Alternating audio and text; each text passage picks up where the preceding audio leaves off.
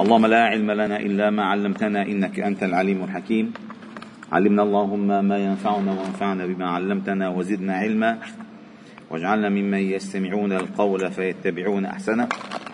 وأدخلنا برحمتك في عبادك الصالحين. ربنا اشرح لنا صدورنا ويسر لنا أمورنا. واحلل عقد ألسنتنا ليفقه الناس قولنا. ربنا آتنا في الدنيا حسنة وفي الآخرة حسنة. وقنا عذاب النار. ربنا لا تزغ قلوبنا بعد إذ هديتنا وهب لنا من لدنك رحمة إنك أنت الوهاب. اللهم أحسن عاقبتنا في الأمور كلها وأجرنا من خزي الدنيا وعذاب الآخرة. اللهم اجعلنا نخشاك حتى كأننا نراك وأسعدنا بتقواك ولا تشقنا بمعصيتك.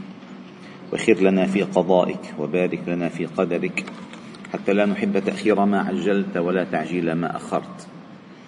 اللهم اهدنا لأحسن الأخلاق والأعمال والأقوال لا يهدي لأحسنها إلا أنت. واصرف اللهم عنا سيئها لا يصرف عنا سيئها إلا أنت.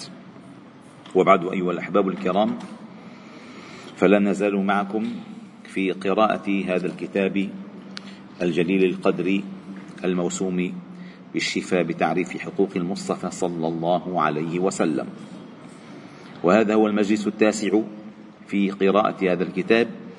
وقد وصلنا إلى فصل في نظافته صلى الله عليه وسلم وطيب ريحه وعرقه ودمه. قال المؤلف رحمه الله تعالى أبو الفضل القاضي عياض رحمه الله تعالى وأما, وأما نظافة جسمه وطيب ريحه وعرقه. نعيد عشان نكمل.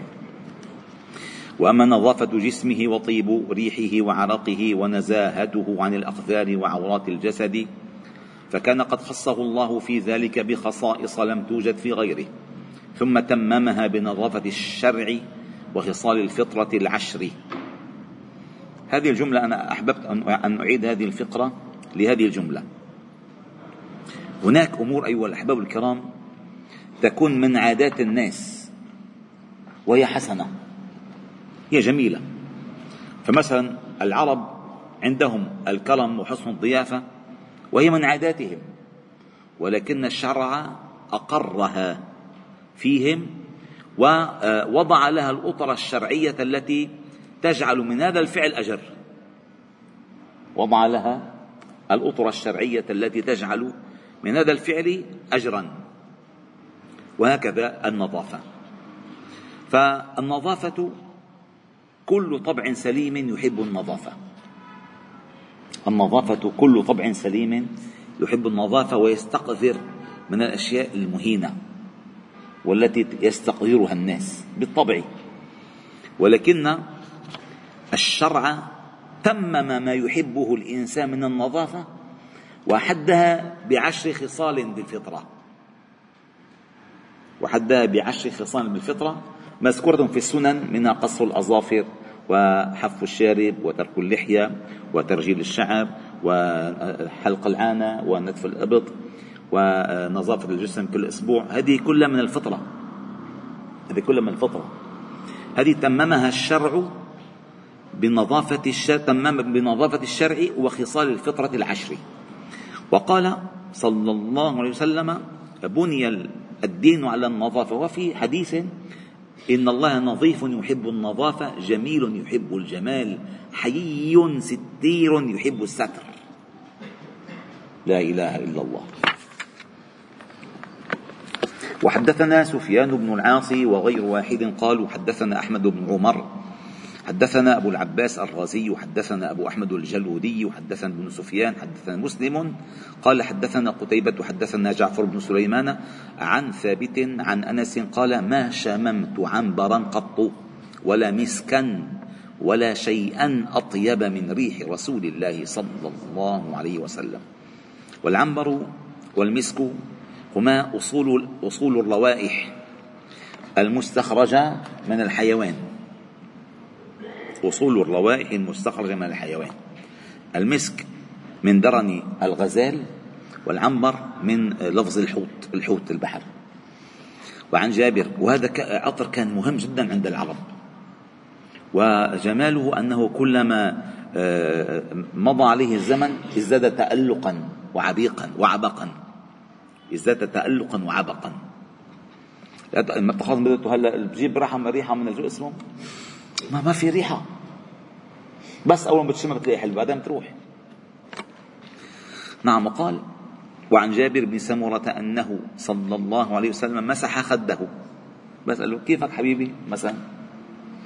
فوجدت ليده بردا وريحا كأنما أخرجها من جونة عطار كأنها كانت بمعمل العطارة. الله أكبر. وقال غيره مسها بطيب أو لم يمسها. يصافح المصافح فيظل يومه يجد ريحها ويضع يده على رأس الصبي فيعرف من بين الصبيان بريحها صلى الله عليه وسلم. ونام رسول الله صلى الله عليه وسلم في دار أنس على نطع نطع البساط اللي فيه نتف جلد. قال فعرق.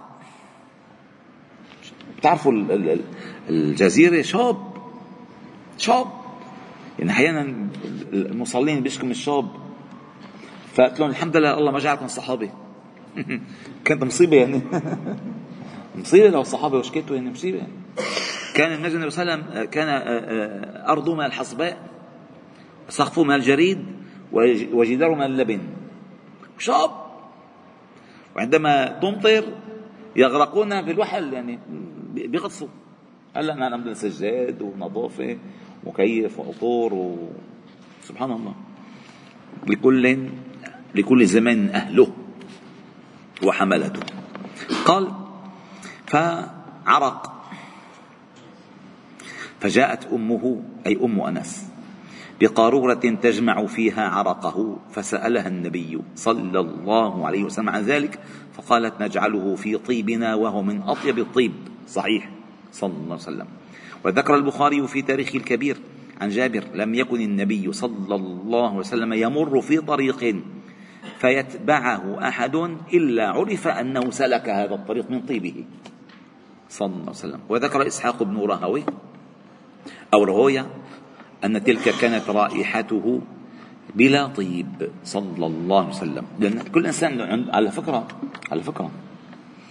كما هناك بصمة يد وبصمة عين هناك بصمة عرق يا دكتور؟ بصمة عرق خاصة. كل إنسان عنده بصمة عرق خاصة. وريح ريح. ريح كل إنسان إلا ريح إلا ريح. وهذه معروفة عند الحيوانات كثير معروفة عند الحيوانات. تعرف نعم. نعم. حتى عند الأمهات يعني الطفل بيعرف أمه من ريحته سبحان الله. نعم. قال وروى المزني عن جابر. هلا إحنا وصلنا هون؟ وروى المزني عن جابر قال أردفني النبي صلى الله عليه وسلم خلفه. وهذا من تواضعه. أنه حط واحد خلفه من تواضعه. فالتقمت خاتم النبوة بفمه. فكان يشج يشج يشج يعني بفوح. يشج علي مسكا. صلى الله عليه وسلم. هلا من تواضعه الواحد بيقعد بالسيارة بالخلف لحوله. يردف حوله. هو الأصل أن تردف حدا خلفك.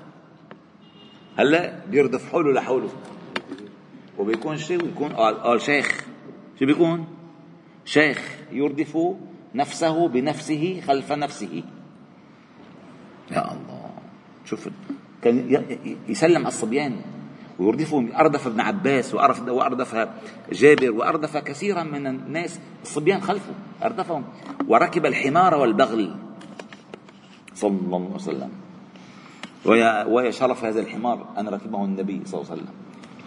قال الآن وقد حكى قال المؤلف أبو الفضل رحمه الله وقد حكى بعض المعتنين بأخباره وشمائله صلى الله عليه وسلم أنه كان إذا أراد أن يتغوط انشقت الأرض فابتلعت غائطه وبوله وفاحت لذلك رائحة طيبة.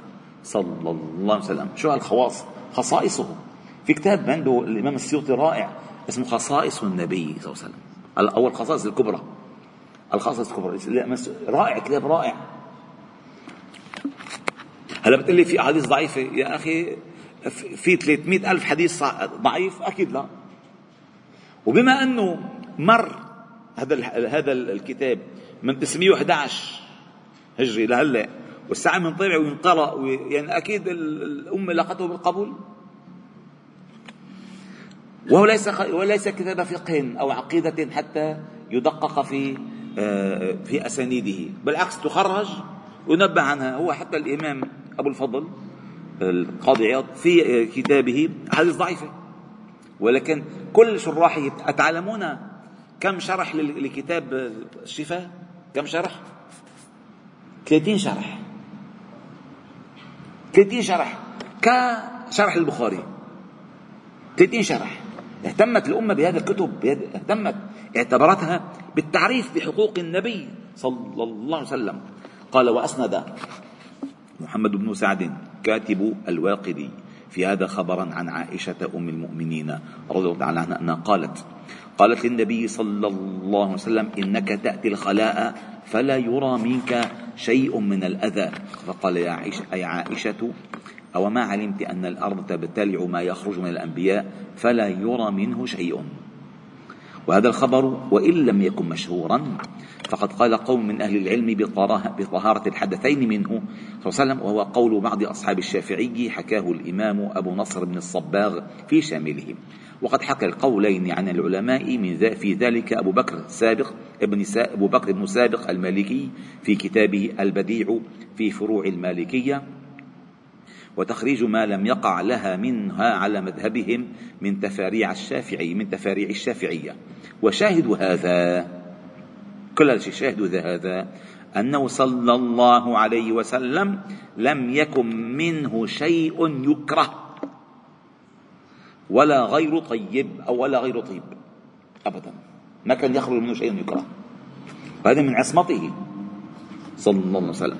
ومنه حديث علي بن أبي طالب رضي الله عنه أنه قال غسلت النبي صلى الله عليه وسلم أي في غسل وفاته. في غسل وفاته. يعني هو غسله.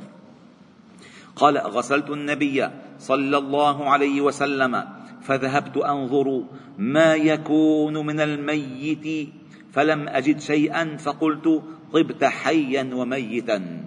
قال وسطعت منه ريح طيبة لم نجد مثلها قط. صلى الله عليه وسلم. وهكذا قال أبو بكر كذلك. ومثله قال ابو بكر حين قبل النبي صلى الله عليه وسلم بعد موته. قال طبت حيا وميتا.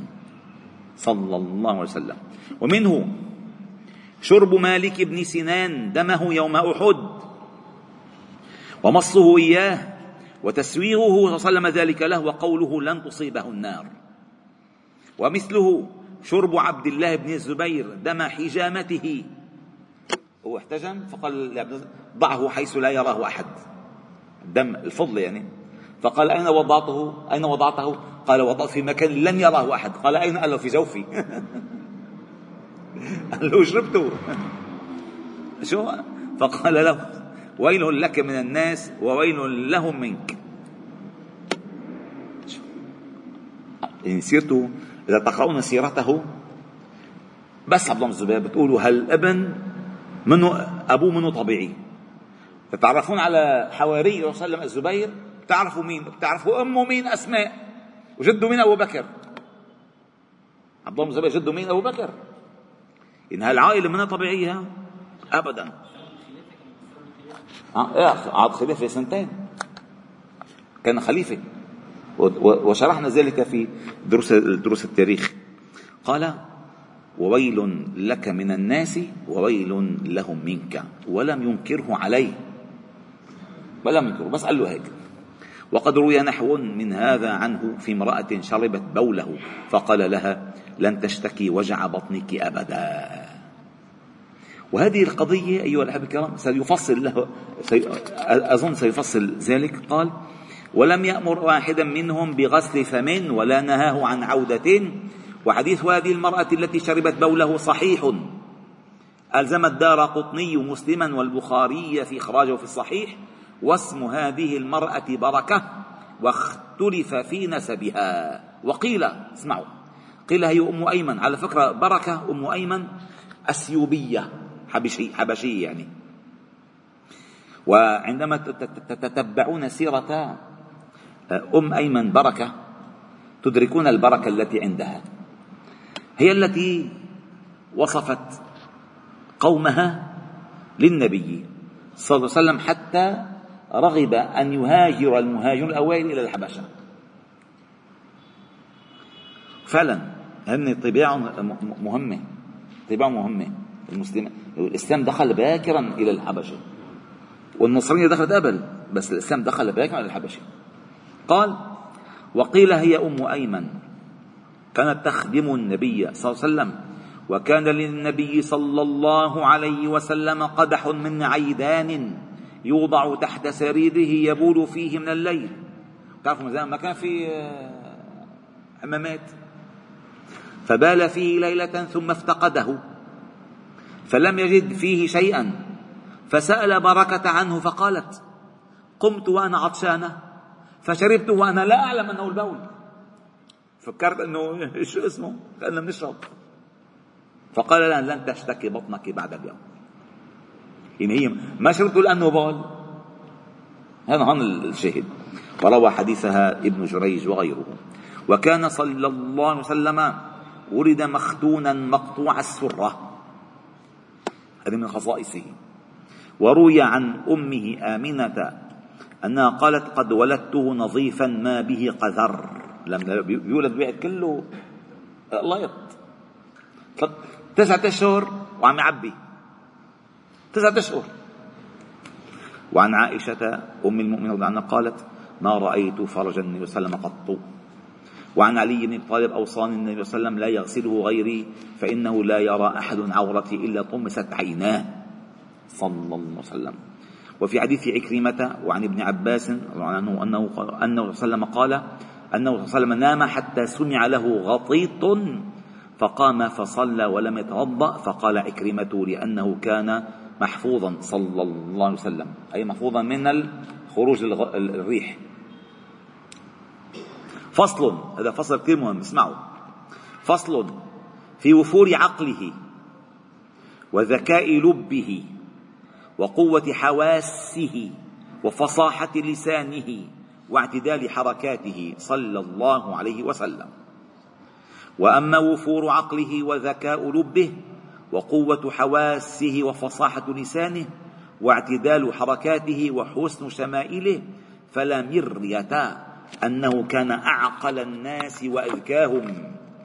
ومن تأمل تدبيره أمر بواطن الخلق وظواهرهم وسياسة العامة والخاصة مع عجيب شمائله وبديع سيره فضلا عما افاضه من العلم وقرره من الشرع دون تعلم سبق ولا ممارسة تقدمت ولا مطالعة للكتب منه لم يمتري أي لم يشك لم يمتري في رجحان عقله وثقوب فهمه لأول بديهة وهذا ما لا يحتاج إلى تقريره لتحقيقه.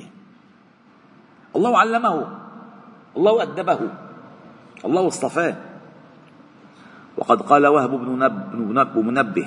قال قرأت في أحد وسبعين كتابا فوجدت في جميعها أن النبي صلى الله عليه وسلم أرجح الناس عقلا وأفضلهم رأيا. وفي رواية أخرى قال فوجدت في جميعها أن الله تعالى لم يعطي جميع الناس من بدء الدنيا إلى انقضائها من العقل في جنب عقله صلى الله عليه وسلم إلا كحبة رمل من رمال الدنيا. الله أكبر. وقد قال مجاهد قال النبي صلى الله عليه وسلم إذا قام في الصلاة يرى من خلفه. هلا في تحقيق أو في تشكيل النص روايتان؟ من خلفه ومن خلفه. والمقصود واحد يرى من خلفه ويرى من خلفه من خلف كل الأشياء ومن خلفه الناس يعني. قال يرى من خلفه كما يرى من بين يديه. وبه فسر قوله تعالى وتقلبك في الساجدين. يعني وانت سجد ترى كل شيء. وفي الموطأ عنه عليه السلام قال إني لأراكم من وراء ظهري. نعم. هذا حديث مشهور. ونحوه عن أنس بن مالك في الصحيحين. وعن عائشة مثله قالت زيادة زادها الله إياه في حجته. وفي بعض الروايات إني لأنظر من ورائي كما أنظر إلى من بين يدي.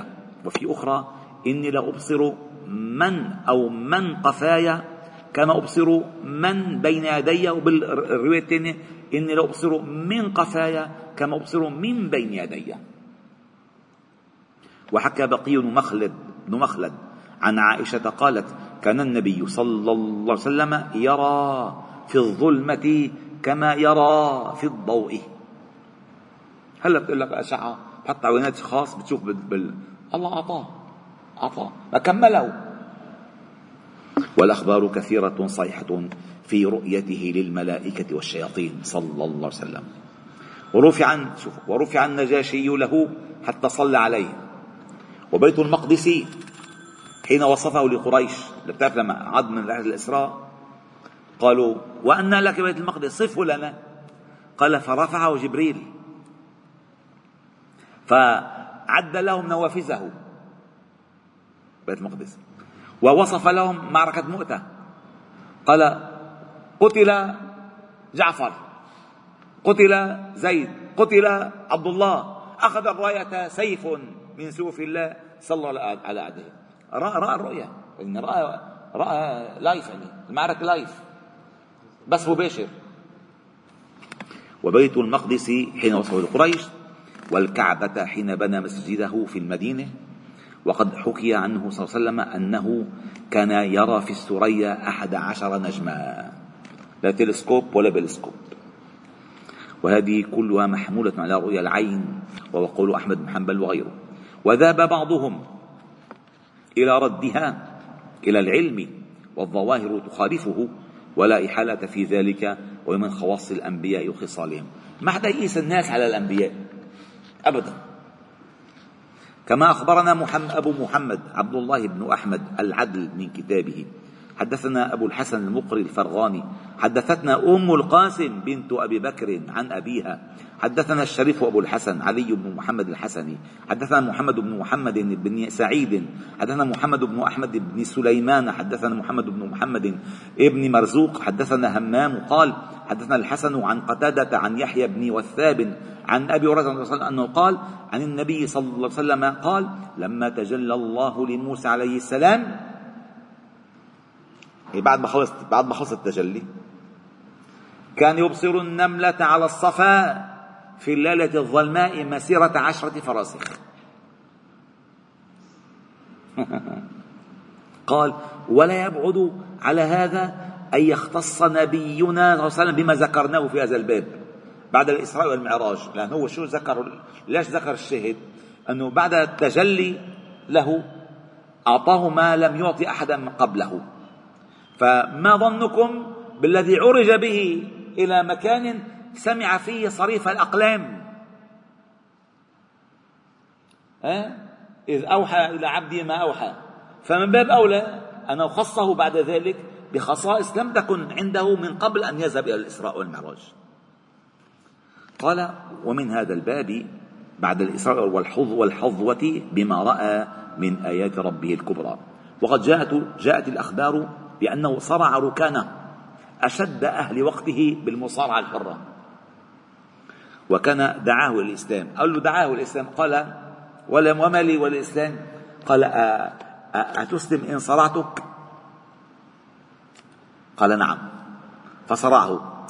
قال له لا لا لا ما منعيد قال له منعيد ثلاث مرات وصرعه حس الأرض الأرض الأرض صارت سماء والسماء صارت أرض. الله أعطاه. ها وذكر وصارع أبا ركانة أبا ركانة في الجاهلية وكان شديدا وعاوده ثلاث مرات وكان يصاوي صلى الله عليه وسلم. أول ضربة.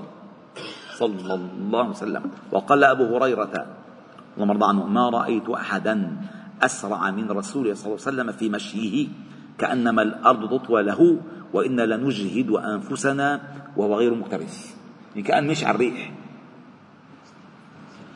ومن صفته أن ضحكه كان تبسما. يعني ما أنه قهقه كان جل كان جل ضحكه التبسم. وأجمل الضحك التبسم على فكرة.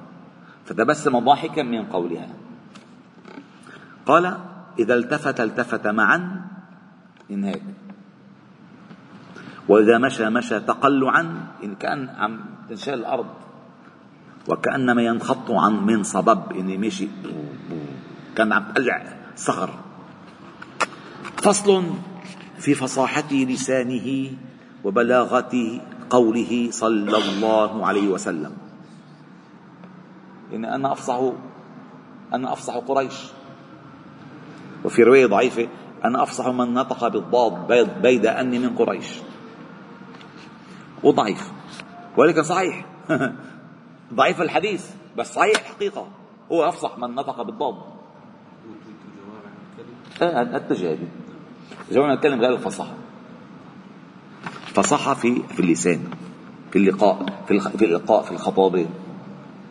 قال وأما فصاحة اللسان وبلغة القول فقد كان صلى الله عليه وسلم من ذلك بالمحل الأفضل والموضع الذي لا يجهل.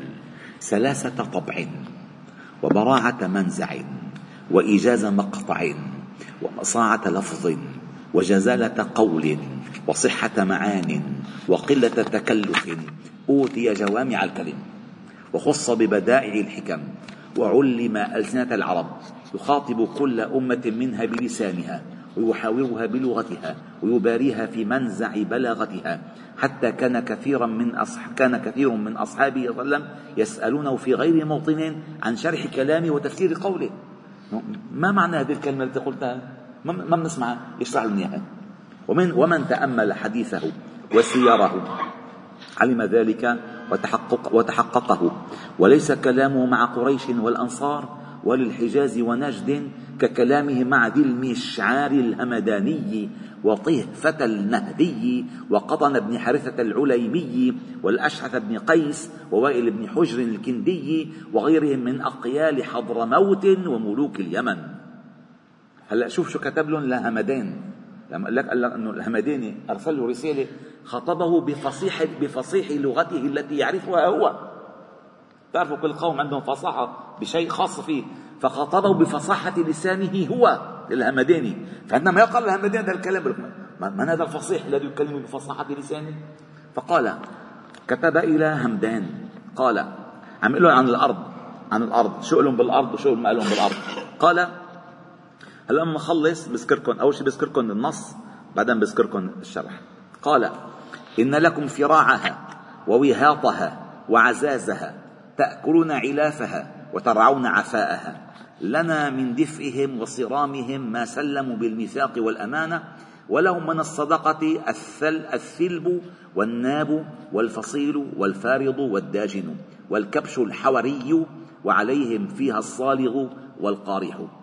وقال لنهد كذلك اللهم بارك لهم في محضها ومخضها ومذقها وابعث راعيها في الدسر وافجر له الثمد وبارك له في المال والولد من أقام الصلاة كان مسلما ومن آتى الزكاة كان محسنا ومن شهد أن لا إله إلا الله كان مخلصا لكم يا بني نهد ودائع الشرك ووضائع الملك لا تلطط في الزكاة ولا تلحد في الحياة ولا تتثاقل عن الصلوات. وكذا قال وفي الوظيفة الفريضة ولكم العارض والفريش وذو العنان الركوب والفلوس الضبيص لا يمنع سرحكم ولا يعضد طلحكم ولا يحبس دركم ما لم تضمروا الرماق وتأكل الرباق من أقر فله الوفاء بالعهد والذمة ومن أبى فعليه الرب الربوة فطلع هذا الهمداني مش عم يحكي معنا عم يحكي بأفصح ما نتكلم به نحن. يعني قريش ما عندها الكلام. كلام رائع. شرح هذا الكلام. حلو. قال فراع لكم إن لكم فراعها. الفراع ما على من الأرض اللي يطلع الأرض. ووهاطها الموضع المطمئن من الأرض. وعزازها ما صلب من الأرض. وعلافها جمع علف ما تأكله الماشية. وعفاءها المشاع المشاع العفاء المشاع الأرض المشاع. من دفئهم أي من إبلهم وغنمهم لأن بياخذوا منه الوبر والصوف. وصرامهم أي من نخلهم اللي بيقطفوه والميثاق الإسلام والثلب والناب الثلب من الذكور الإبل الذي هرم وتكسرت أسنانه.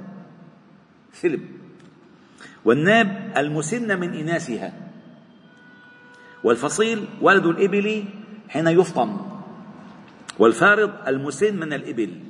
والداجن ما يعرفه الناس في منازلهم ولا يذهب إلى المرعى. بيحطوه بالبيت هذا داجن. والحوري منسوب إلى الحور وهي جلود تتخذ من جلود الضأن وقيل ما دبغ من الجلود. والصالغ من البقر والغنم الذي كمل وانتهى سنه وذلك في السادس في السادسة. يسمى الصالغ. والقارح هو الخيل الذي دخل في السنة الخامسة. وجمعه قرح. قال الله شوف. آه. قال لكم محضها محض اللبن الخالص ومخضها اللبن الممخوض الذي أخذ زبده. يعني مسحوب دسم المحض اللبن الدسم فيه المخض اللي عم ناكله هلا نحن. اللي هلا عم ناكله اللي عم ناكله ما في شيء. بدلوا يخضوه يخضوه يخضوه يخضوه يخضوه حتى يصير المي شكل لون أبيض وبيطعموك اياه ما في شيء ابدا ابدا. لا إله إلا الله. يقول لك اعمل diet. ليش diet؟ ما تأخذ في دسم. الدسم كل الصحة في الدسم. ومن قال لك ومن قال لك غير ذلك بيكون عنده عقل diet. آه بيكون فعل دايت ودايت. ما في شيء ابدا. الدسم العافية كلها في الدسم. أكيد من غير مبالغة. بس إنه قال عايش قال عايش مثل أبو عميد قال عايش ما بياخذ لية. محروم أنت. محروم. ولا سمنة. محروم؟ محروم. شو بياكل؟ بس نبيتي. شو دهن نبيتي؟ شو أنت بترعى؟ كل سمن. من زمان الأجداد ما ياكلوا إلا السمن العربي. ناي ناي ياكلوا ناي. والله أنا شايف بعيني ناي ناي ياكلوا ناي. ناي. شو هذا؟ هلا حالكم بس البسيط أه، بتروح على الأوتيلات الفخمة بقول لك الفطور الخمس نجوم بيحطوا لك أه، زبدة وتطلي إيه والعالم بيحط لك بيجيبها التوست بيدهنوا إنه هن بيصوروها إنه شو عم تروق ترويقة اوريجينال في اي بي طيب شو الفرق بين السمنة والعسل؟ والزبدة والتطلي هذا أفضل. تطلي كلها سكر والزبدة الله أعلم إيش مصنوعة. بس سمن حموي أو بلدي وعسل بلدي في أحسن منه؟ إيه. إيه. محروم فبظلم من الذين هادوا حرمنا عليهم طيبات أحلت لهم.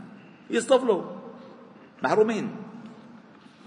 فقال مخضها الممخوض الذي أخذ زبده وخيره يعني. ومذقها اللبن المخلوط بالماء. ريب. والدثر المال الكثير الدسور قال وفجر لنا الثمد الماء القليل. إلى آخره. شوفوا بالتفسير. قال ومن كتاب لوائل بن حجر إلى الأقيال العباهلة والأرواع المشابيب. كلام. مين بيقولوا غير الواحد الله أعطى الفصاحة ما قرأ كتابا. ما قرأ كتابا. قال اسمعوا هلا. وفي التيعة شاة لا مقورة الألياط ولا ضناق. وأنطوا الثبجة أنطوا يعني أعطوا. هلا هلا بيقولوا في قبيل. بدل ما يقولوا أعطوا بيقولوا أنطوا. أنطوني أنطوني. ما بتقولوا لا. أنطوا. هيك بيقولوا أعطوا. وأنطوا الثبجة في السيوب الخمس. ومن زنى من من بكر فاصعقوه مئة أي فاجلدوه. يعني استخدم الجلد فاصعقوه بلغتهم. أه؟ ومن بكر قرأها بالإدغام من من هيك. ما قال من بكر. واستوفضوه عاما. أي طلعوا برا. ومن زنى من من فبرجوه بالأضاميم ولا توصيم في الدين ولا غمة في فرائض الله وكل مسكر حرام ووائل بن حجر يترفل على الأقيال. يعني هو بيستلم المسائل. قال أين هذا؟ من كتاب لأنس في الصدقة المشهورة لما كان كلام هؤلاء على هذا الحد وبلاغتهم على هذا النمط وأكثر استعمالهم هذا هذه الألفاظ استعملها معهم. يعني اللي بيقولوا هن بالمجالس الخاصة استخدمها هو معهم ولم يرهم من قبل. ليبين للناس ما نزل إليهم ويحدث الناس بما يعلمون. وكقوله في حديث عطية السعدي فإن اليد العليا هي المنطية أي هي المعطية واليد السفلى هي المنطاة هي التي تأخذ قال فكلمنا وسلم بلغتنا. الله أكبر. كما ورد في الحديث في الحديث ليس من من من المنبر صيام في سفر. قال هكذا في لغته. ليس من بر ليس من بر صيام من سفر. من سفر. قالها بلغتهم قال فتكلمنا بلغتنا. صلى الله عليه وسلم. وقوله في حديث العامري حين سأله فقال له سل عنك. يعني سل ما تشاء أي سل عما شئت. وهي لغة بني عامر. وأما كلامه المعتاد وفصاحته المعلومة وجوامع كلمه وحكمه المأثورة فقد ألف الناس فيها الدواوين وجمعت في ألفاظها ومعانيها الكتب ومنها ما لا يوازى فصاحة ولا يبار بلاغة. سأذكر لكم بعضها ونكتفي في هذا القدر. يعني معنا خمس دقائق لو سمحتوا قال كقوله المسلمون تتكافأ صلى الله عليه وسلم. المسلمون تتكافأ دماؤهم ويسعى بذمتهم أدناهم وهم يد على من سواهم. هذه هذه المحاضرة لحالها هذه هذه جوامع الكلم المسلمون تتكافأ دماؤهم. فقير عبد أنثى ذكر ما في الدمدم تتكافأ دماؤهم. ويسعى بذمتهم أدناهم. خلاص يكلف يكلف ما دام مكلف عليه أن يقوم بالمهمة وهو مسؤول أمام الأمة. وهم يد على وهم يد على من سواهم أي مجموعهم على من سواهم من غيرهم. وقوله صلى الله عليه وسلم الناس كأسنان المشط من سواسية. والمرء مع من أحب ولا خير في صحبة ما لا يرى لك ما ترى له. والناس معادن وما هلك امرؤ عرف قدره. والمستشار مؤتمن وهو بالخيار ما لم يتكلم. ورحم الله عبدا قال خيرا فغنم أو سكت فسلم. وقوله صلى الله عليه وسلم أسلم تسلم وأسلم يؤتك الله أجرك مرتين. وقوله صلى الله عليه وسلم إن أحبكم إلي وأقربكم مني مجالس يوم مجالس يوم القيامة أحاسنكم أخلاقا الموطؤون أكنافا الذين يألفون ويؤلفون. وقوله صلى الله عليه وسلم لعله كان يتكلم بما لا يعنيه ويبخل بما لا يغنيه. وقوله ذو الوجهين لا يكون عند الله وجيها. ونهيه عن قيل وقال وكثرة السؤال وإضاعة المال ومنع وهات وعقوق الأمهات ووأد البنات. وقوله صلى الله عليه وسلم اتق الله حيثما كنت وأتبع السيئة الحسنة تمحها وخالق الناس بخلق حسن. وقوله صلى الله عليه وسلم خير الأمور أواسطها. وقوله أحبب حبيبك هونا ما عسى أن يكون بغيضك يوما ما. وقوله الظلم ظلمات يوم القيامة. وقوله في بعض دعائه اللهم إني أسألك رحمة من عندك تهدي بها قلبي وتجمع بها أمري وتلم بها شعثي وتصلح بها غائبي وترفع بها شاهدي وتزكي بها عملي وتلهمني بها رشدي. وترد بها ألفتي وتعصمني, وتعصمني بها من كل سوء. اللهم إني أسألك الفوز في القضاء ونزل الشهداء وعيش السعداء والنصر على الأعداء. إلى ما روته الكافة عن الكافة في مقاماته ومحاضراته وخطبه وأدعيته ومخاطباته وعهوده مما لا خلاف أنه نزل من ذلك مرقبة لا مثل مرتبة يعني لا يقاس بها غيره وحاز فيها سبقا لا يقدر قدره. وقد جمعت من كلماته التي لم يسبق إليها ولا قدر أحد أن يفرغ في قالبه في قالبه عليها. كقوله حمي الوطيس. وقوله ما تحت أنفه وقوله لا يلدغ المؤمن من من جحر مرتين وقوله السعيد من وعظ بغيره. وفي أخواتها ما يدرك الناظر العجب من مضمنها ويذهب به الفكر في أدان حكمها. وقال أصحابه صلى الله عليه وسلم ما رأينا الذي هو أفصح منك؟ فقال وما يمنعني؟ إنما أنزل القرآن بلساني لسان عربي مبين. اللسان عربي. وقال مرة أخرى أنا أفصح العرب بيد أني من قريش ونشأت في بني سعد. وبني سعد كان من أفصح آه، آه، بطون قريش. من قريش يعني فجمع له بذلك صلى الله عليه وسلم قوة عارضه عارضة البادية وجزالتها ونصاعة ألفاظ الحاضرة ورونق كلامها إلى التأييد الإلهي الذي مدده الوحي الذي لا يحيط بعلمه بشري. وقالت أم معبد في وصفها له حلو المنطق فصل لا نزر ولا هذر كأن منطقه خرزات نظمنا. يعني كأنك عم تشوف سلسلة كل آه، آه، خرزة أحلى من الثانية وكان جهير الصوت حسن النغمة صلى الله عليه وسلم والحمد لله رب العالمين. سبحانه وبحمدك نشهد أن لا إله إلا أنت نستغفرك ونتوب إليك. صل وسلم وبارك على محمد وعلى آله وأصحابه أجمعين والحمد لله رب العالمين.